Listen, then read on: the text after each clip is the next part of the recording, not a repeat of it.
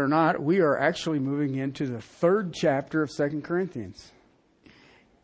It's a miracle. We will begin looking at verses 1 through 6, probably over the next 6 weeks. Just in case you're planning ahead.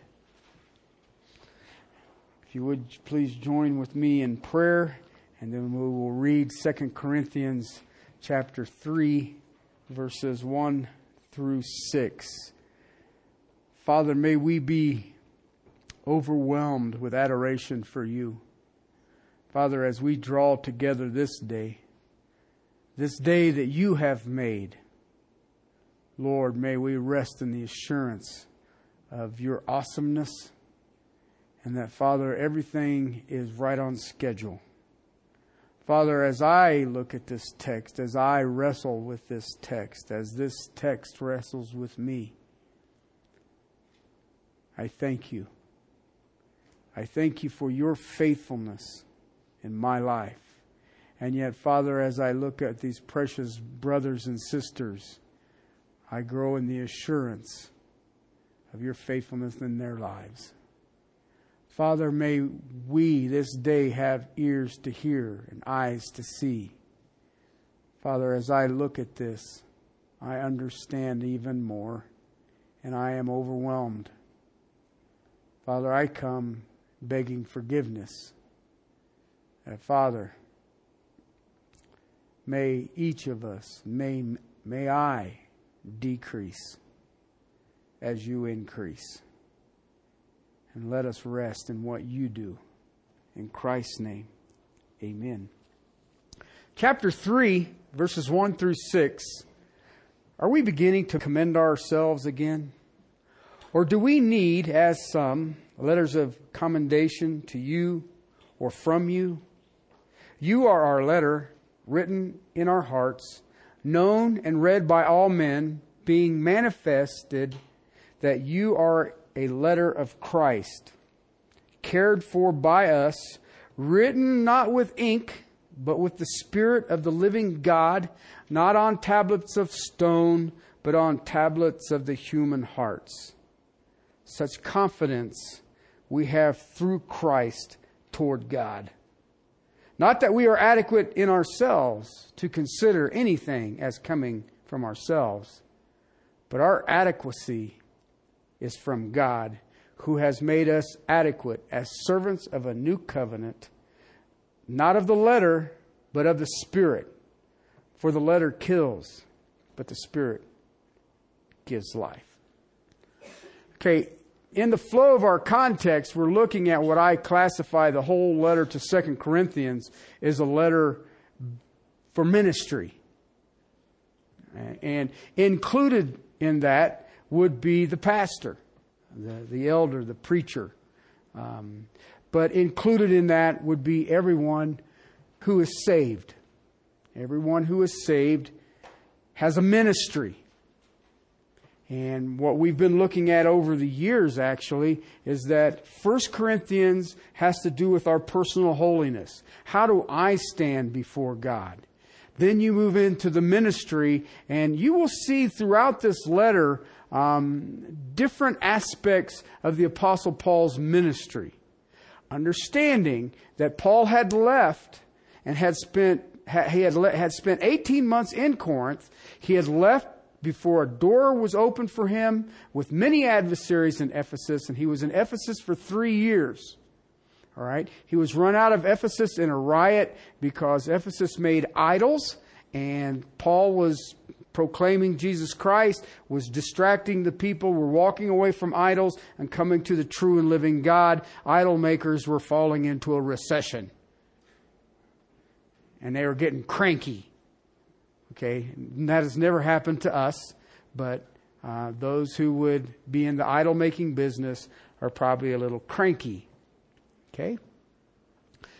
What happened is, and what happens so often, is that you have a body of believers, firm foundation, strong cornerstone of the preaching of the Apostle Paul, or the preaching of men called by God, empowered by God, fulfilling the work of God. And when they move on, charlatans come in behind them. I have seen this in just my life. I can't even count the number of times. Established churches, strong churches, biblically sound churches. When the pastor walked away for multiple reasons, called to a different place, perhaps God called him home. Charlatans would come in from behind them and would begin teaching deceptive doctrines of demons, not sparing the flock. The Apostle Paul understands that dealing with the Corinthians, that this is going on. False apostles have come into Corinth behind the Apostle Paul and are teaching error. Are teaching error. And when I look at this text now, one of the things that I in my studies that helps me at times in my studies, especially if I get into a complicated text, what I will do is I will write the letter. Okay, I will just copy it handwritten. Okay, but I leave out chapters and I leave out verses. Okay, now I pick up the paragraphs. Okay, because a paragraph is a change of thought. But sometimes we have verses and sometimes we have chapters that I believe break up the flow of what the apostle is writing. This is one of those cases. All right, because you are coming out of 16 and 17 of chapter 2, and then he throws in a question, are we beginning to commend ourselves again? All right, what's he flowing with? Okay, and as a conjunction is joining them together. What would he be joining with? We speak in Christ in the sight of God. All right. I believe that this text will speak to us loudly. I know it has me. I believe that if you're really honest with yourself and understand that because I'm saved, I have a ministry, then this text will speak to you. All right. If you're sitting on the sidelines hoping that we would hire more ministers, then you probably are not going to get nothing out of this. Okay. I look at this text contextually as a pastor. This is a pastor, the pastor Paul, a man's heart that I pray before my race is done, I can emulate. This letter that we are in right now, this section, speaks to my heart in ways that few texts do. It should speak to any pastor. It should speak to any minister. There is a sense of direction in this text. It is bringing us to a place. You know, I have heard some who would say that this text is for preachers. I do not believe it's limited to preachers. If you've ever looked at 1 Timothy, people will tell you that that is a pastoral epistle, a pastoral letter. Okay. The problem is that phrase does not show up in that letter. I watch people who will take 1 Timothy and Titus and say, well, you know, that's just for pastors. Okay. You can't do that. You can't do that. I've watched some people who will take Hebrews and say, well, Hebrews doesn't apply to us because I'm not Jewish. All of a sudden now you are qualified to be the editor of Holy Writ. I'm happy for you. That must be like a promotion. We must all maintain the standard. We must hold the standard. If we expect the standard laid out here to be lived by those who lead, I would agree with a hearty amen. I would even go as far as saying it is for those who serve among us. It is our standard. This section deals with the competent, the adequate minister. It starts in the end of verse 16 in chapter 2. The Apostle Paul asks a question. Who is adequate for these things? Who is competent for these things? Who is capable?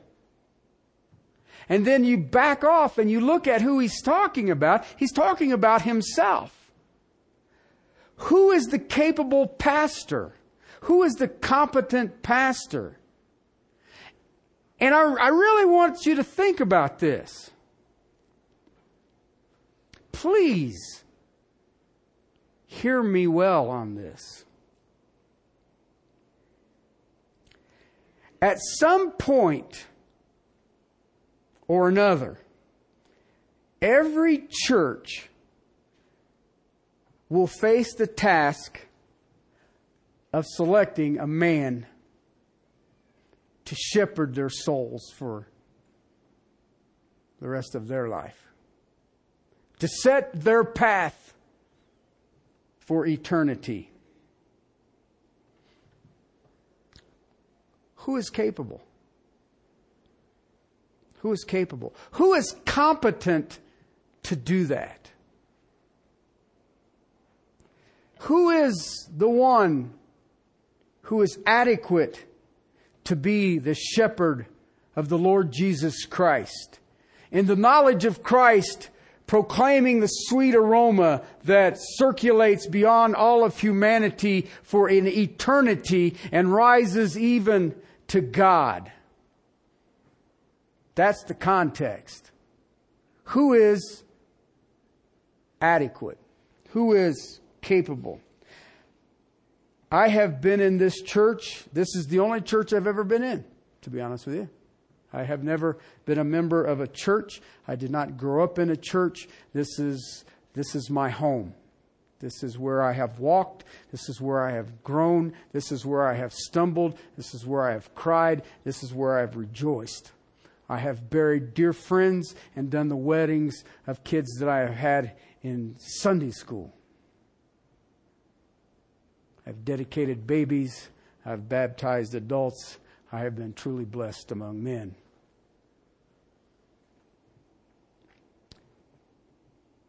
But this church will face this in God's timing and in God's providence.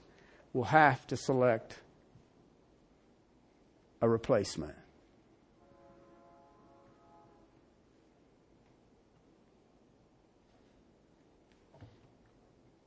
How do you do that?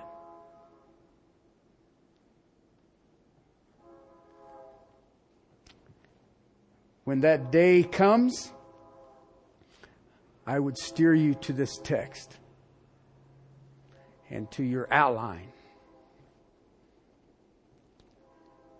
What do churches look for in such a man? A man who is adequate to proclaim the sweet aroma of Christ.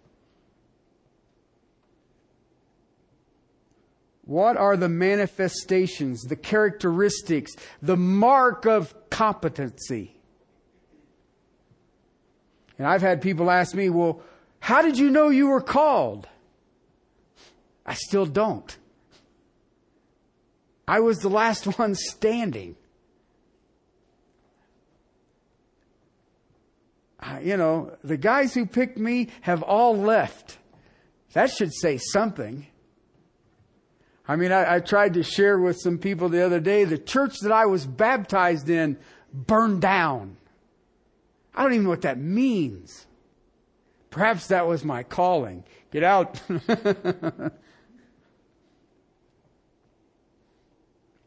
What do we use to make a valued judgment on a man's ability to lead the bride of Christ? I know, get all spiritual on me. Christ is the head of the church. Great. But why did he set in place elders? Why did he give us pastor teachers?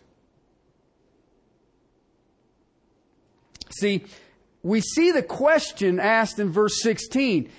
Who is adequate for these things? Who is adequate in the knowledge of Christ to proclaim it, that it is a sweet aroma that goes throughout the culture? And it is so proclaimed in the power of God that it raises up to the heavenlies and is pleasing to God. Who is adequate? Who is competent? Who is sufficient for that?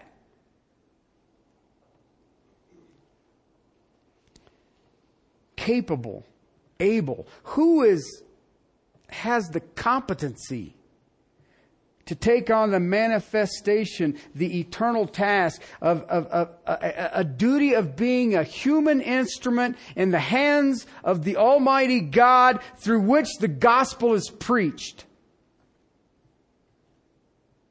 Now, the context is to the pastor.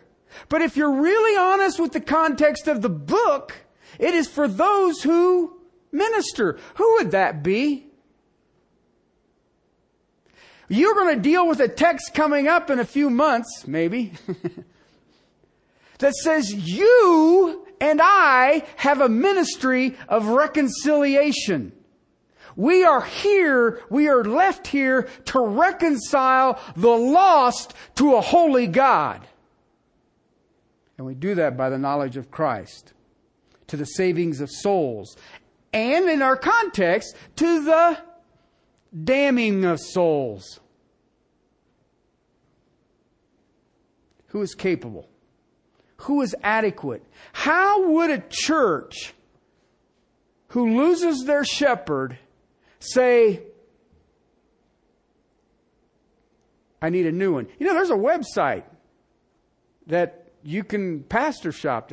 The pastors can throw their resume out there, and you just go through it, and the church can say, we are looking for a man who, and golly, some of it you just, whatever. You need someone from marketing. That's what you're looking for. You know, must be a people person. I bet that's what they used to say about Paul, too. He's such a people person. I know they said that about Jesus. You brood of vipers. He's such an encourager.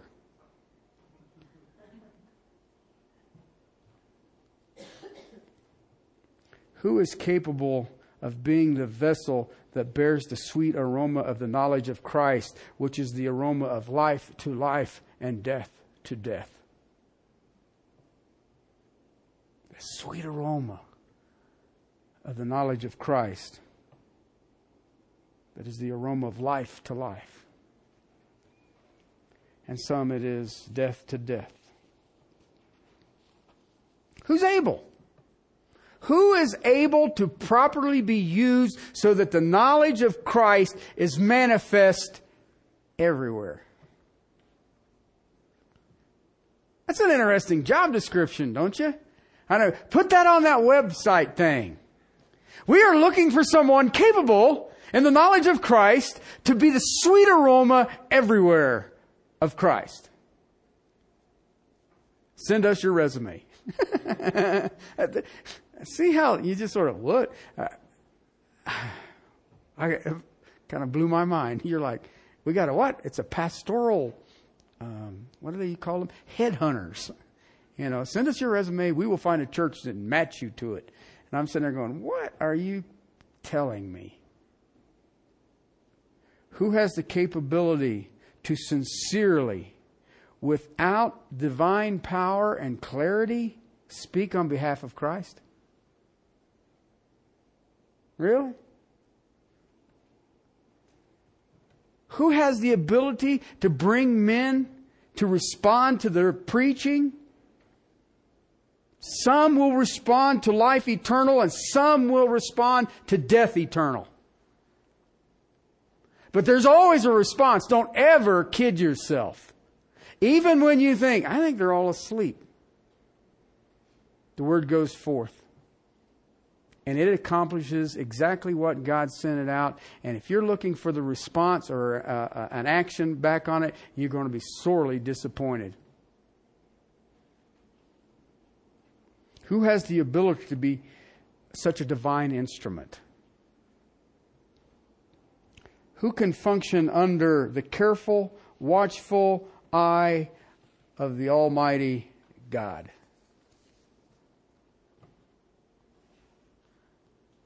Has anybody here had a supervisor or a boss that was just a proverbial pain in the ankle?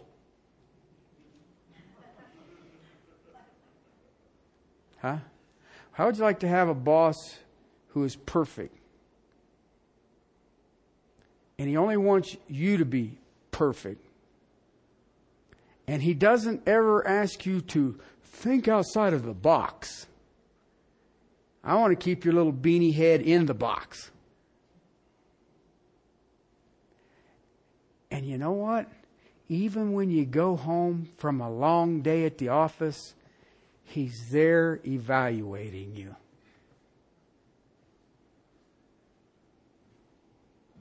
Who's competent? Who's adequate? Let me ask you a simple question. Who's qualified for such a ministry?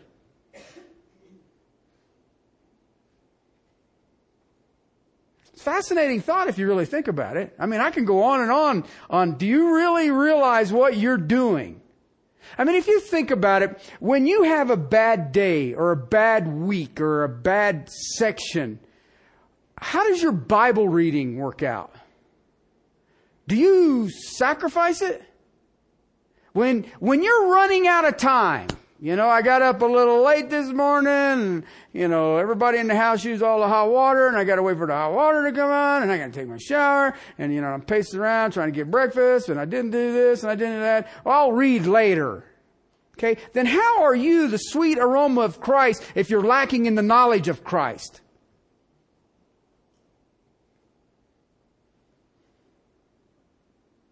How is it that you can be told to pray without ceasing, but I forgot?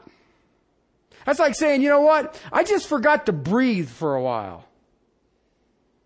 It really wasn't that big a deal, but it was a cataclysmic event. How do we do those things? Well, there is a wonderful and I believe startling answer to the question of 2:16. And the answer is in chapter 3, verse 6. And the end of 5 and 6. Our adequacy is from God, who also made us adequate as servants of the new covenant. I mean, the answer is really simple when you start laying out here's what the task is: to be the aroma of Christ and the knowledge of Christ, to influence all of humanity and rise up to please God. The answer is easy. God did it. The Apostle Paul says, we can offer ourselves as adequate servants or as a competent minister, capable. That's the term that he uses in verse 5 and 6 of chapter 3. I'm capable. It's the root word that you dealt with in the end of 16. And who is adequate? Who is competent? Who has capability to do this? Paul is saying that God has made him a competent minister. A competent minister. So the question in chapter 2, he answers in 3. He is adequate because of what God has done. you know what? When I first kind of rolled through this, I kept thinking, why does he have to face this issue? I mean, if you really think about it, who started that church? Who trained up the leadership of that church? Who manifested Christ before the people? So why is he even going to answer this question? Why is he even discussing this? And I can tell you why. His competency was under attack.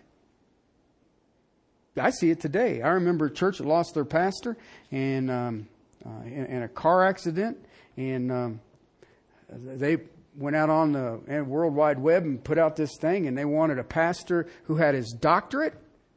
They didn't say what it had to be in, but they wanted a doctorate, and he had to be over 40 years old. And you're like, wow. And we had an executive board meeting. I'm one of the executive pastors in the state because of something I signed up for. It's just because I have longevity. That's the only reason. So I showed up there and I was going through it, and they said, this is what we're looking for and all the rest of it. And I said, you know what? This is a pretty amazing text. And they said, why is that? I said, you just disqualified Christ from being your pastor. He was 33 years old and was not an educated man. But that's what we do. That's what we do. Why does the Apostle Paul have to face this?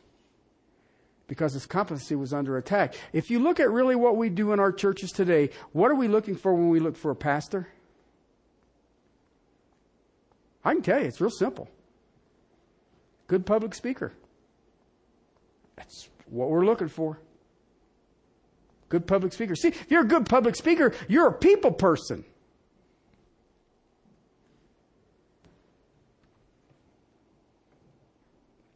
Paul's capability was being assaulted. And if you look at his ministry was always under assault, and it was based on his capability. And if you think about it, the Apostle Paul was a Pharisee, circumcised on the 8th day, tribe of Benjamin, studied under Gamaliel, had exceeded everything that he had been given, and all of a sudden came to Jesus Christ, and he couldn't be a Pharisee no more. He had been out arresting and persecuting and murdering Christians, and so the Christians were a little gun shy of him too. So he basically became an apostle to the Gentiles. To the Gentiles. Why? I'm thinking that the Jewish community had an attitude towards him. How could he be capable? These false apostles, false teachers, had successfully infiltrated the Corinthian church, and you will see throughout all 13 chapters of this letter that he offered defenses against the lies that were being said against him. They want to discredit him. They do that today. If I can discredit the pastor, then I can discredit the message. And I can move him out, and I can teach damning doctrine of demons that leads people to hell. But I'll make good money in the time that I'm there. And I see it today in the body of Christ. It's alive and it's thriving, and it has become a vocation. I want a job that is recession proof.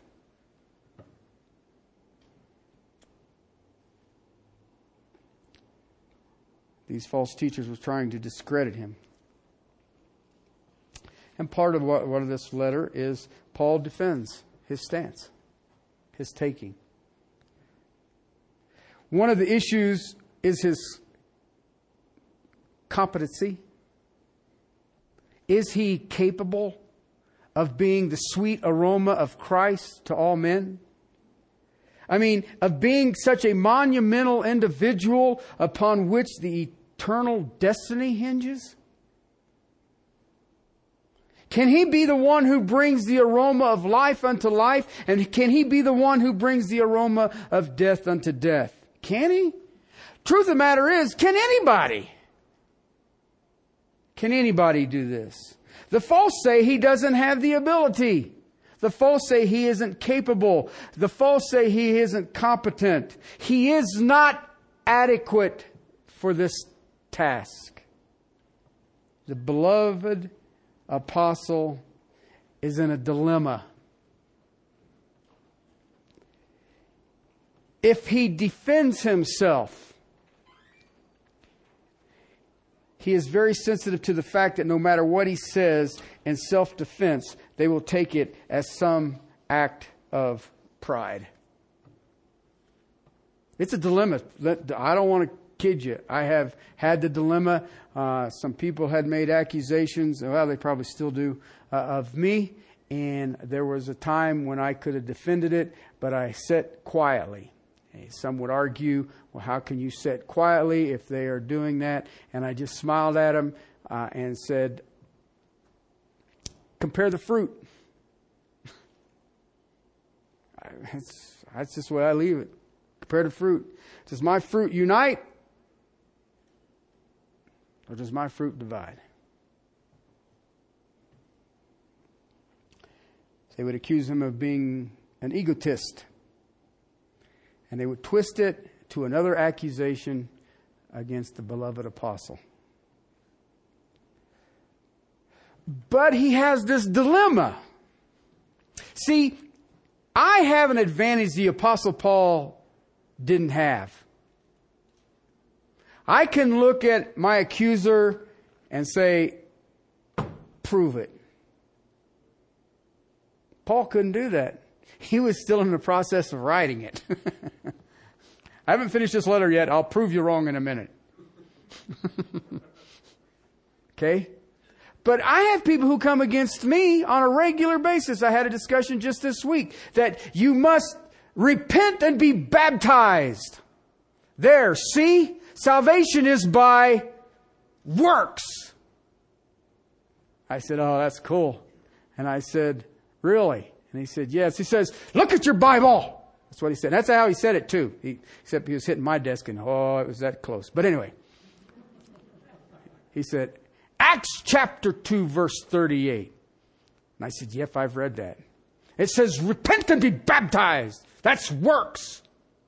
I said, read 37. What? Yeah, read 37. He preached, and the Holy Spirit pierced their hearts, and they begged, what must we do to be saved? That's not works.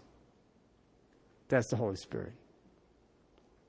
But see, it was an easy dissertation. Why? Read the verse in front of it. And usually, if that don't work, read the verse after it. That's how I do it.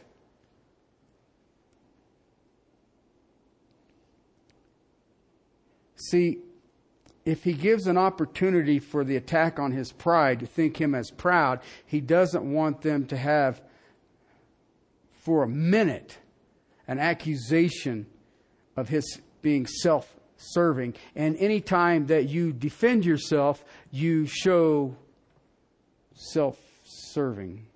To boast in what he had done. But he doesn't want to leave the wrong impression to the Corinthians and that they have no room for accusation. And listen, the Corinthians, we've already read it in 1 Corinthians. They had a serious pride problem. And Paul doesn't even want to get near that fire with even a little eyedropper full of gasoline. Because their egos were way out in front of them. And if he says, well, I am the apostle to the Gentile called by Jesus. See, we're acting just like Paul. Pride is an easy enemy. Pride is right there all the time. And it always sits there and goes, me. And try to show your pride and humility.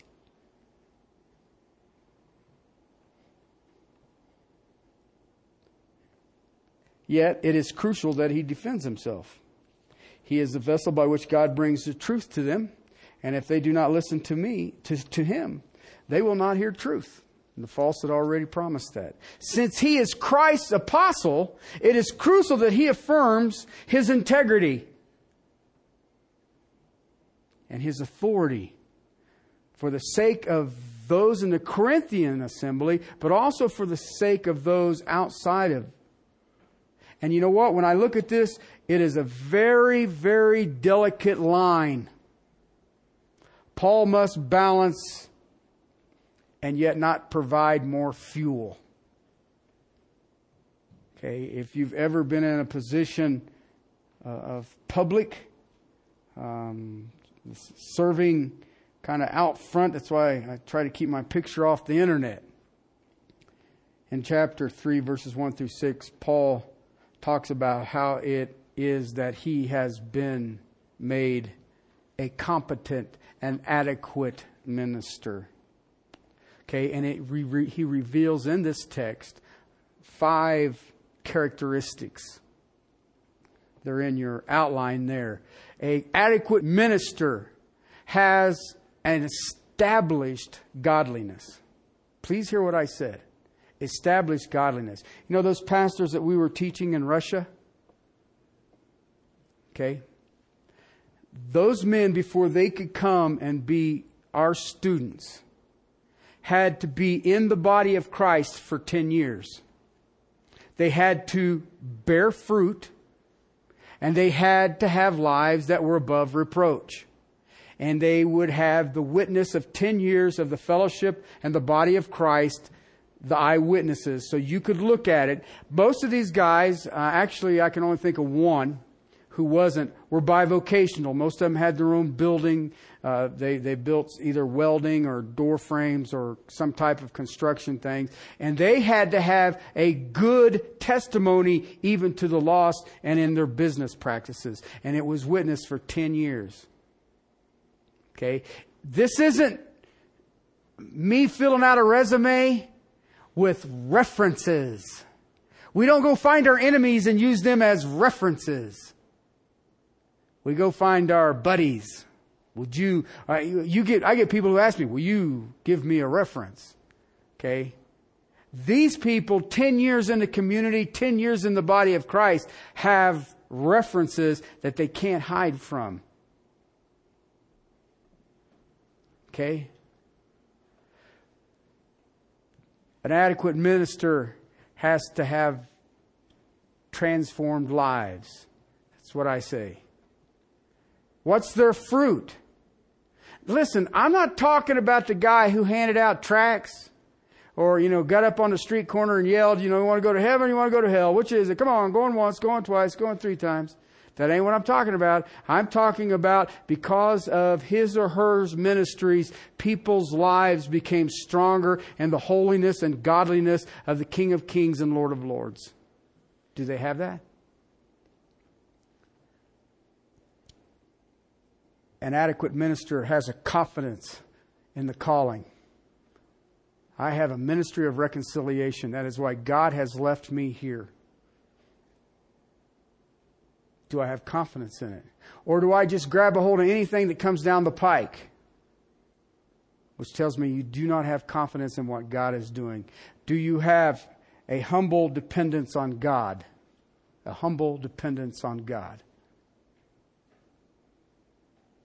Okay? Now, there's times in your lives that you do. I know it. Okay? When the bottom falls out, I'm humble and I'm dependent. But when I think about the Lord saying, I want you to pray this way, give us our daily bread. Really? You know what that is? That is a seriously humble dependence on God, isn't it? Seriously. Because right now, when we go into the grocery store, we can smile at God and say, I'm buying. What would you like? Oh, let me guess. A bagel. Our biggest dependence on our daily food is, did you make a list, honey? I need a list. And then last, is it a new covenant message? 5 characteristics in that outline. And we will look at those over the next 5 weeks. I pray that you will seek the Scriptures yourself and rejoice at what the Apostle Paul has given us in this text, and understand, in light of this, you will be competent to be the sweet aroma of the knowledge of Christ to all men, even rising to heaven, to even please a holy God. Let's pray. Father, thank you for your word. Thank you for the Apostle Paul. And Father, thank you for your Spirit that convicts us, strengthens us, and comforts us. And Father, most of all, this glorious day, I thank you for your precious bride, your church. Father, help each of us this day be adequate for the task that you have set before each of us. May we rest in that dependence on the author and the finisher of our faith. And Father, may we do it in absolute humility. Thank you, Lord, for the privilege of the gospel. Thank you, Lord, for the privilege of the ministry of reconciliation. And thank you, Father, that we may have the privilege of walking in a manner worthy of our calling, to your praise and glory. Amen.